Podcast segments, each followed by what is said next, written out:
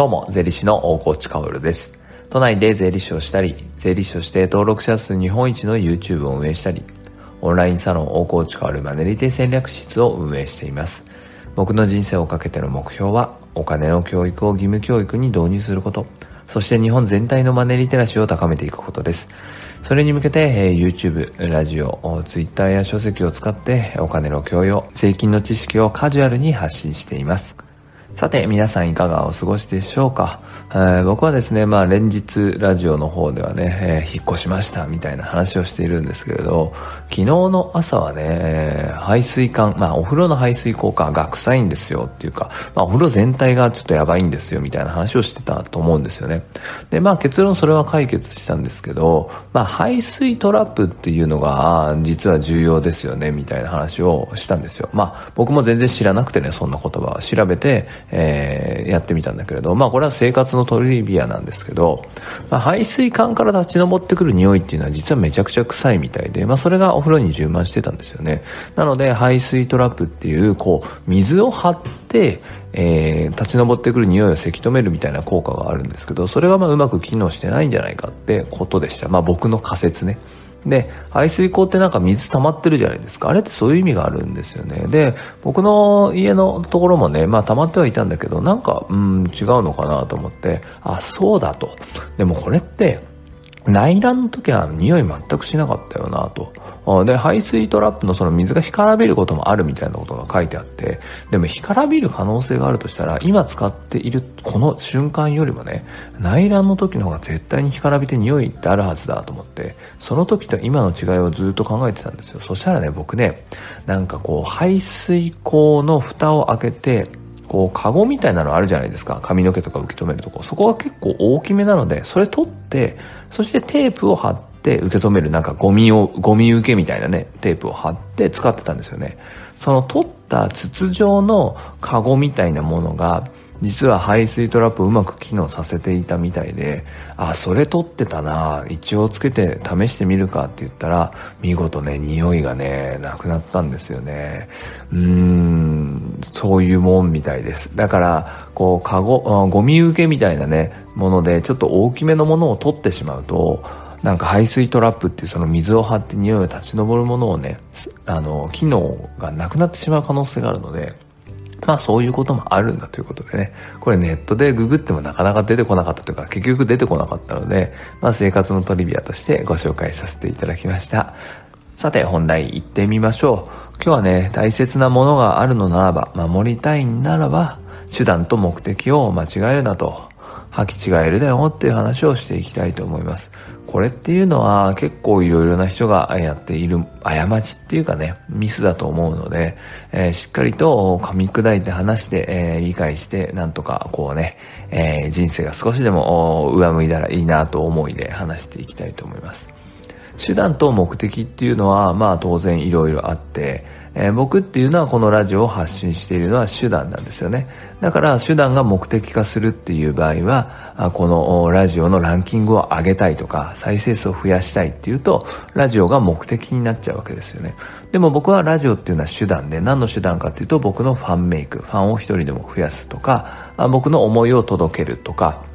あとはマネーリテラシーをばらまくとかね。あとはオンラインサロンに興味を持ってもらうとか、そういう手段なんですよ。それに対する手段なんですよね。だから手段と目的っていうのはしっかりと、履き違えずに、明確にしておかなきゃいけない。ただ、この世の中にはね、特に日本には手段が目的化しても特に問題なかった時代っていうのがあったんですよ。それが高度経済成長化及びバブルとかの時代ですね。そしてその中でも具体的に言えば会社ですね。会社っていうのは、まあ給料をもらう。そして給料をもらったそのお金で家族を守ったり養ったり、えー、自分の人生を守ったりしていくんですよね。なので、えー、勤めるということ、会社で仕事をすることっていうのはあくまで手段なわけですよ。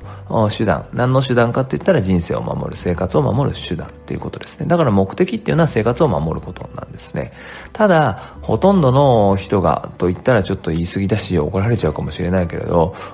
会社に行くことことが目的になってたんですよね。とりあえず週5会社に行けばお金がもらえる、絶対もらえる終身雇用と年功序列が保障されていた時代は確実にあって、えー、そうやって、えー、会社に行くだけで給料をもらえるっていうのが脈々と続いていて、今ね、ぶら下がり社員なんていうのが出てきてしまっている。大企業に課せられた使命っていうのは確実にあって、当然大企業だからね、売り上げを上げていくってこともあるし、日本経済について、こう多大な影響があるから頑張ってもらわないといけないっていうのはあると思うんだけれど、従業員を雇う、雇い続けるっていうのも明確な使命だったんですよね。そして今はもうそんなこと言っていられないんですよ。昔はね、大企業、上場企業とかには、あ本当に会社に行って特に何もせずに帰ってきて給料がもらえている人たちっていうのがいたんですよね。それを今ぶら下がり社員とか、まあ、窓際族なんて言ったりするんだけれどそれっていうのはもう完全に会社が目的になってるんですよね。手段ではなくて。手段と目的を履き違えている典型例だと思うんです。ただこれはもうコロナ禍において可視化されてしまってそこまではちょっと雇えないですと。いい時代だった頃、経済が良かった頃っていうのは、まあまあ、ブイブイね、言わせてましたから、大企業っていうのは。なんとか、まあそういうのも含めて使命だと思ってやっていたんだけれど、コロナにおいて、どの企業も苦しくなってきてね、どんな一流企業だとしても、ちょっとぶら下がってるだけの、本当にお金を吸い続けるだけの社員っていうのは厳しいですねっていうことで、リストラが始まっているわけですね。これはまあ、なんだろうな、絶対に目を背けちゃいけない事実だし、今後も加速するので覚えておかなくちゃいけない。それでね、まあ手段を目的化している上の世代から、まあそういうものだというようなことを無意識のうちに刷り込まれている人たちっていうのもいると思うんですよ。なので会社が手段のはずだったのに目的化しちゃったこともあれば、他の物事が目的化しちゃうこともあるんですよね。例えばコロナ禍においてであれば一番注目を浴びている仕事と言っても過言ではないのが副業ですよね。会社っていうのは昨日も言ったようにすぐに飛んでしまう潰れてしまうかもしれないってことが可視化されたコロナ禍においてね。それはまあ過去の歴史を紐解けば十分分かっていたことなんだけどその危険性っていうのは高まったわけです。ってことはね当然それ危険だねって気づいてるわけだから副業を始めている人っていうのも増えてきたわけですよね、えー、その時にここねすっごい難しいんだけれど手段と目的を履き違えちゃいけないんですよね。